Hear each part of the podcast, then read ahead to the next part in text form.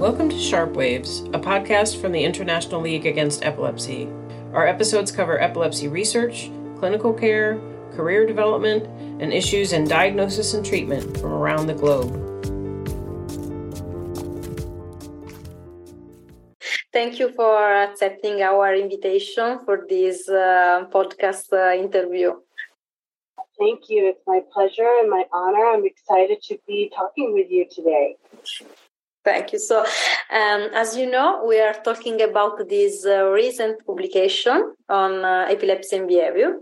The title is Morbidity and uh, Rehospitalization Postpartum Among Women with Epilepsy and Their Infant, a population based study.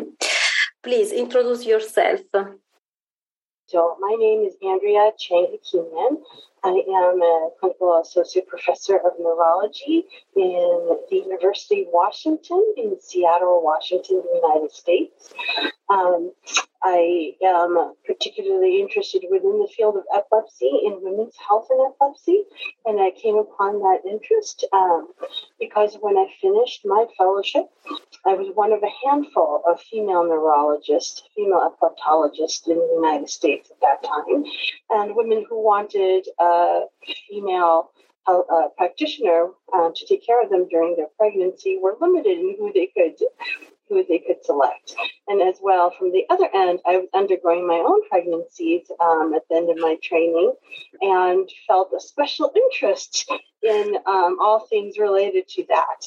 Currently, I have, uh, of course, my clinic in the general epilepsy unit, but also I have a clinic in the Department of OBGYN where I see patients who are pregnant who also have epilepsy. Um, this is a clinic that I particularly enjoy in a population that I love working with because I feel like everything that I do, I'm rewarded twice over once for mom and once for the baby.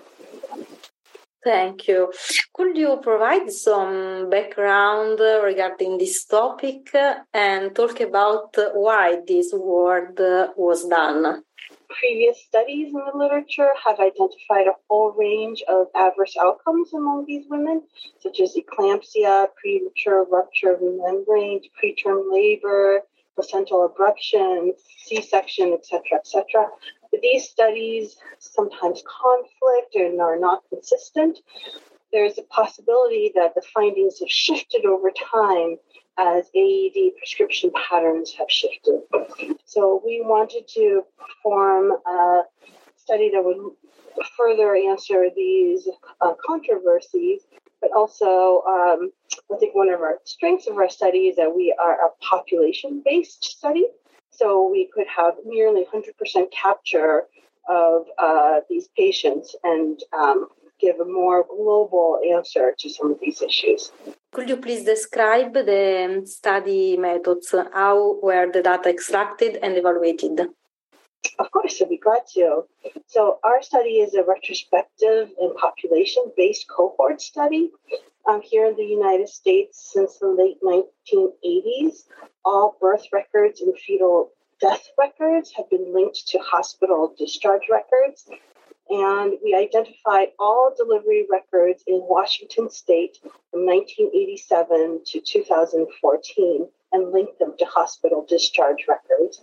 From that data, we pulled um, information on all women with epilepsy with ICD 9 codes consistent with epilepsy and got their hospital discharge uh, records. We identified a control population of randomly selected women with no epilepsy matched by year of delivery in a 10 to 1 ratio. So there's 10 control women for every one uh, um, study woman.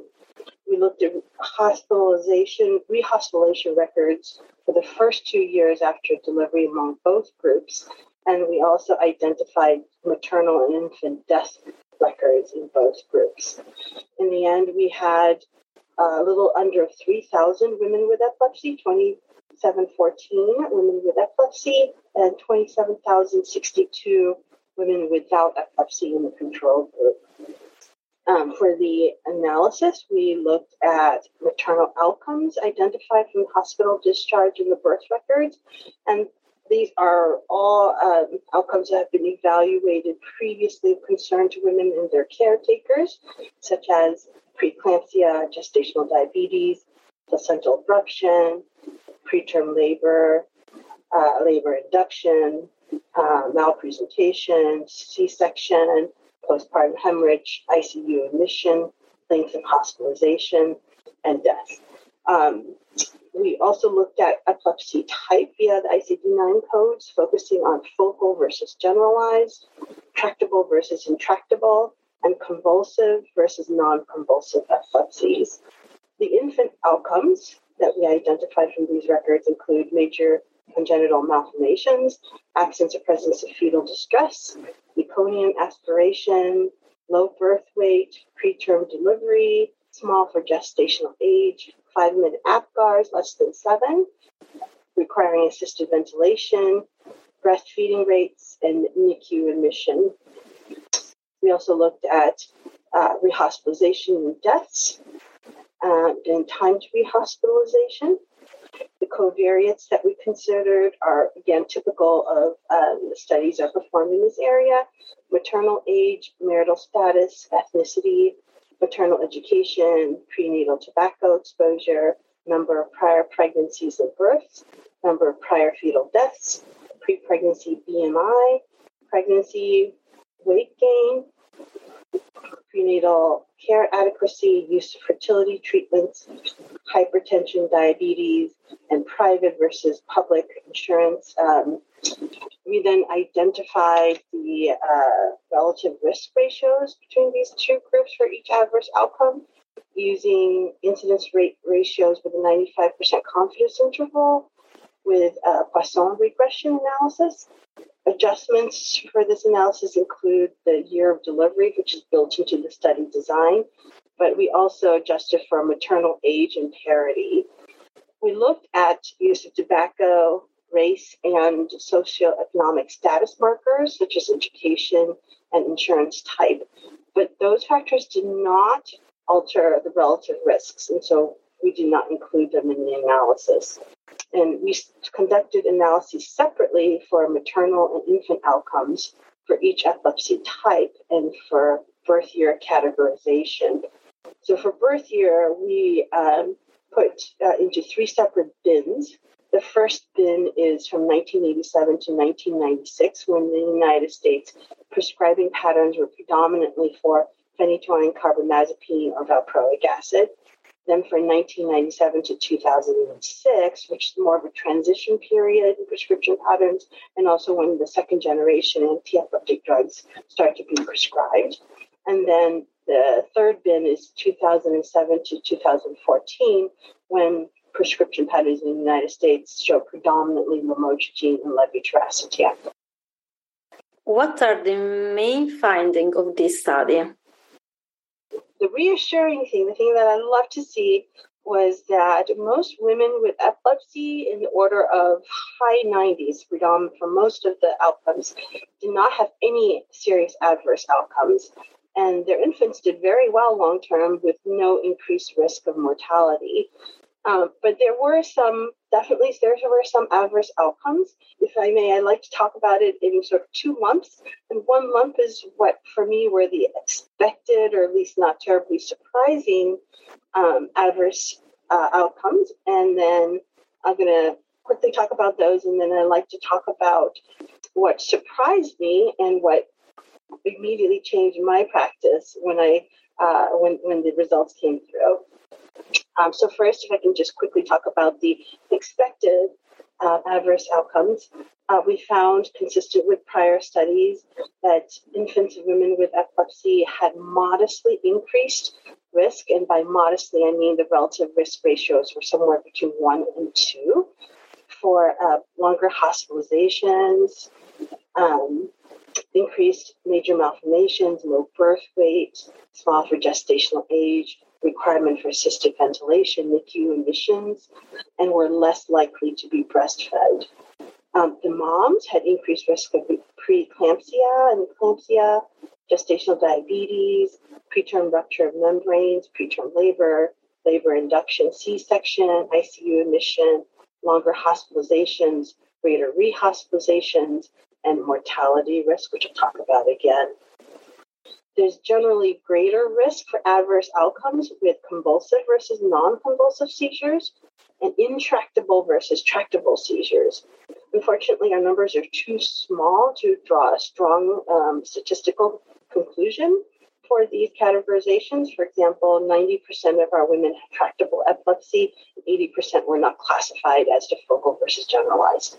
So we cannot make draw a strong conclusion on that uh, analysis. There was also a temporal trend that was not significant towards decreasing risk of major malformations and gestational diabetes over time that I think would be consistent with what we know about prescription um, patterns. Uh, there was also increasing risk of preterm labor, low birth weight, and preterm delivery over that time, increasing. Um, so this would be something that we could look in more detail about uh, in another study. So I'm going to transition now, if I may, to uh, the findings that surprised me and changed my clinical practice. And far away, the number one thing that that um, surprised me was that women with epilepsy have a seven times higher risk of mortality around their pregnancies and delivery up to two years postpartum, seven times.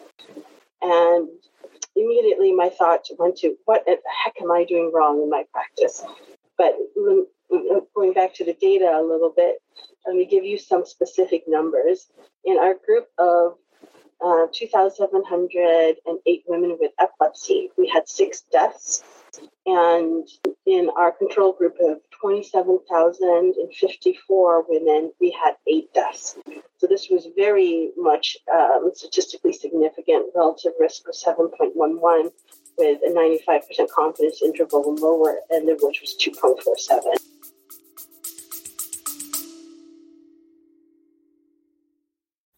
The 2024 e-Forum series from ILAE starts June 10th with a session on outcomes beyond seizures in the childhood onset epilepsies. The e-Forum features several experts examining the topic in detail with live Q&A sessions and key learning points. Registrants also get access to relevant research papers and a self-paced virtual course to consolidate their learning. Visit ilae.org slash congresses and click on the webinar tab to see more information and register.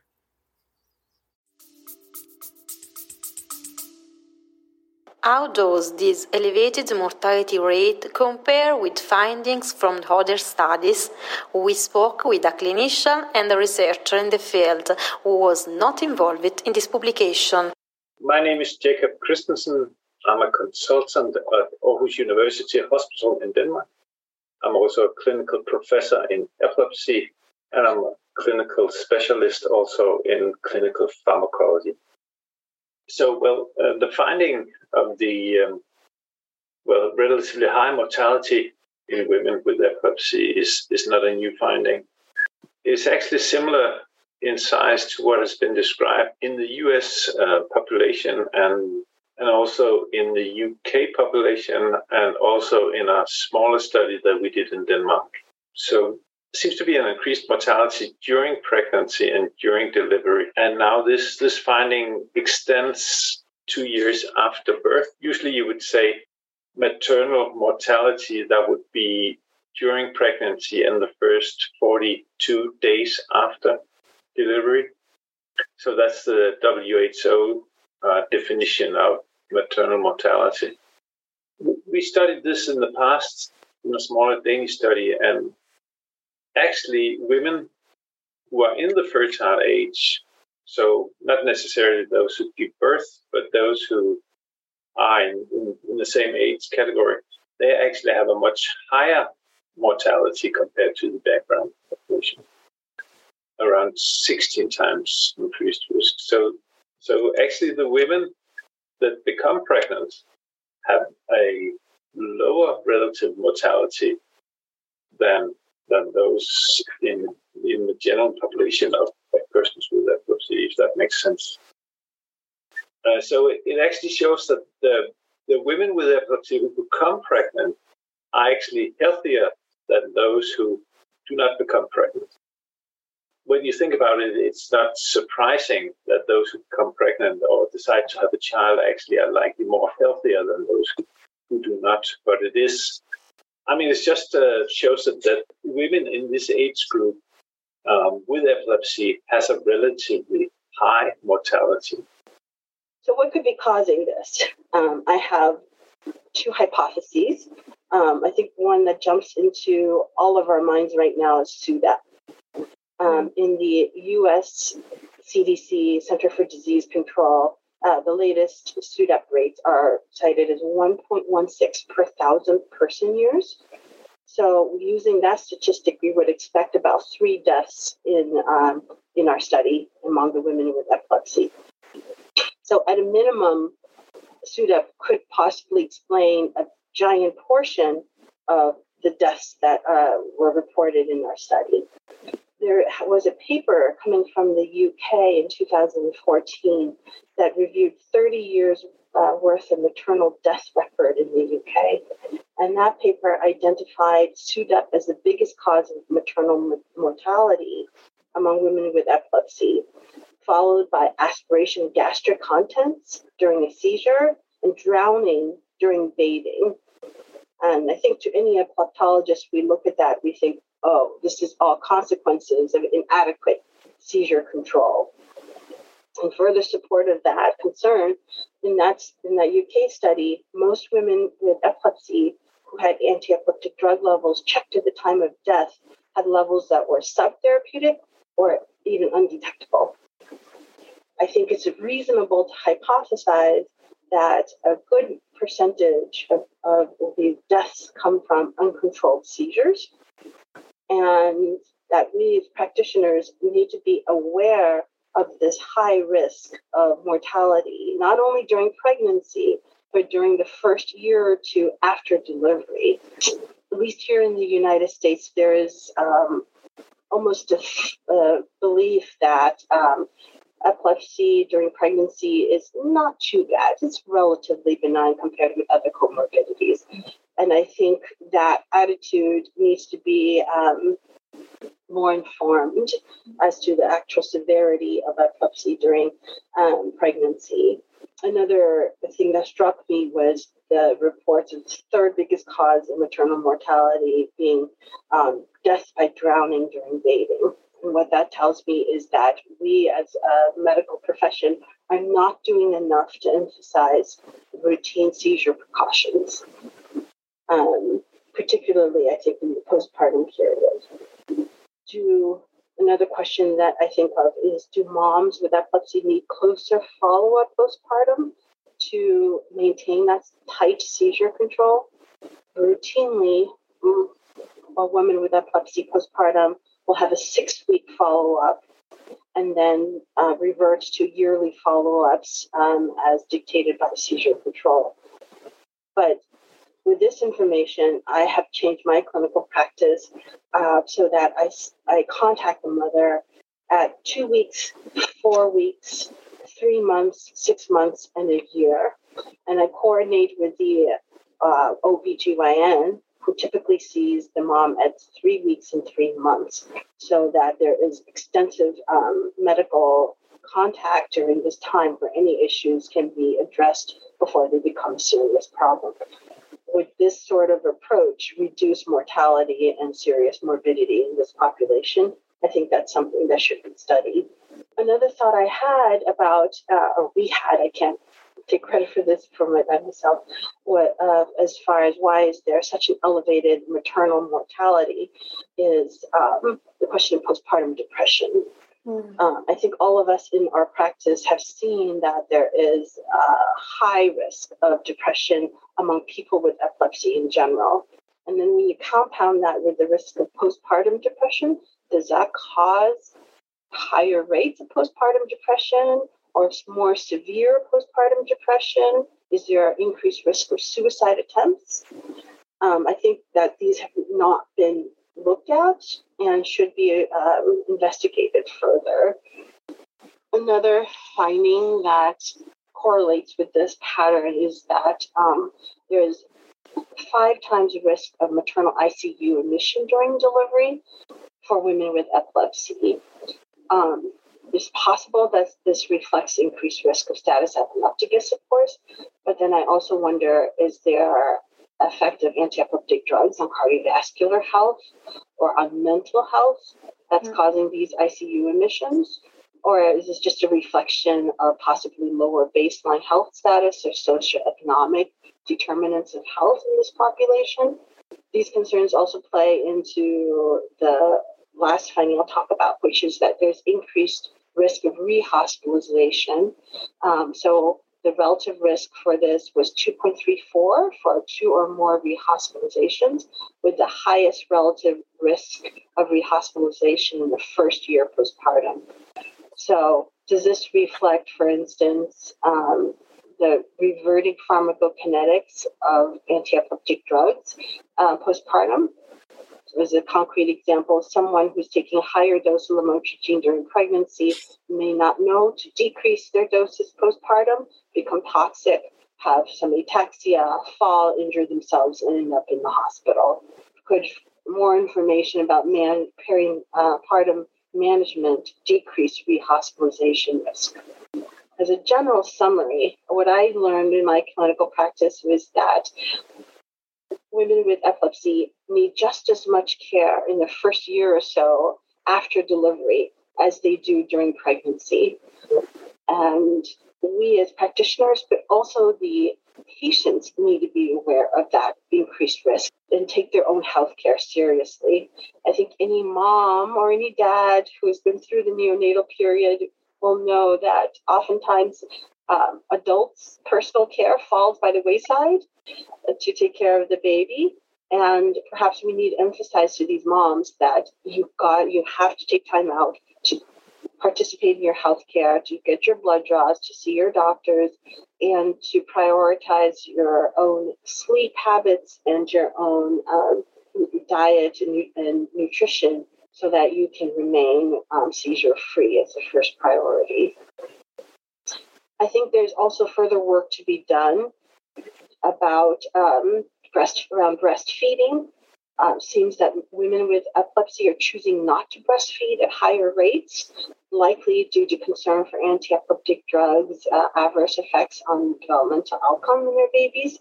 So we probably should be doing more counseling and more reassurance in that area as well.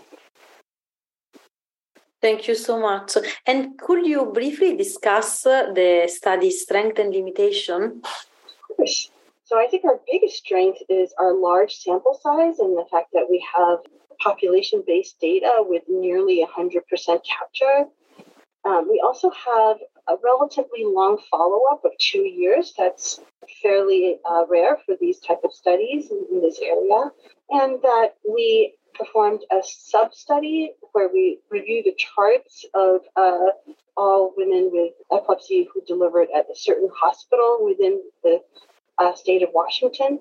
And that sub study suggested that we did indeed capture all women with epilepsies with deliveries in that in our state. Our study does have limitations, however, and um, one of them is that we depend on ICD-9 coding.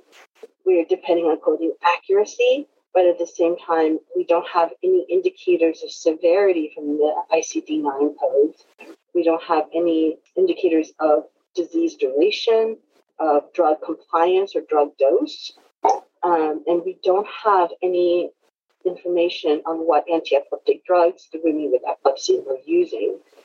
Um, we also don't have any outpatient data and if there were any women who moved out of state before they delivered, or any um, home births that did not end up in the hospital, these women were not captured. However, I think that these are a very small population. This represents a very small population because most women with epilepsy deliver in the hospital, or if they were to have an emergency, unexpected home delivery, would end up uh, in the hospital at some point soon after delivery. Um, I'm also questioning um, whether or not our statistical control for socioeconomic status is adequate. Um, in my clinical practice, I see every day the um, adverse uh, influence of lower socioeconomic status. And um, I believe that that is a big factor in the poor outcomes. But uh, I think that a bigger study would need to be performed before we can draw any conclusions on that. Thanks for listening to Sharp Waves. Our content is meant for informational purposes only and not as medical or clinical advice. The International League Against Epilepsy is the world's preeminent association of health professionals and scientists working toward a world where no person's life is limited by epilepsy. Find more Sharp Waves episodes wherever you get your podcasts or at ilae.org.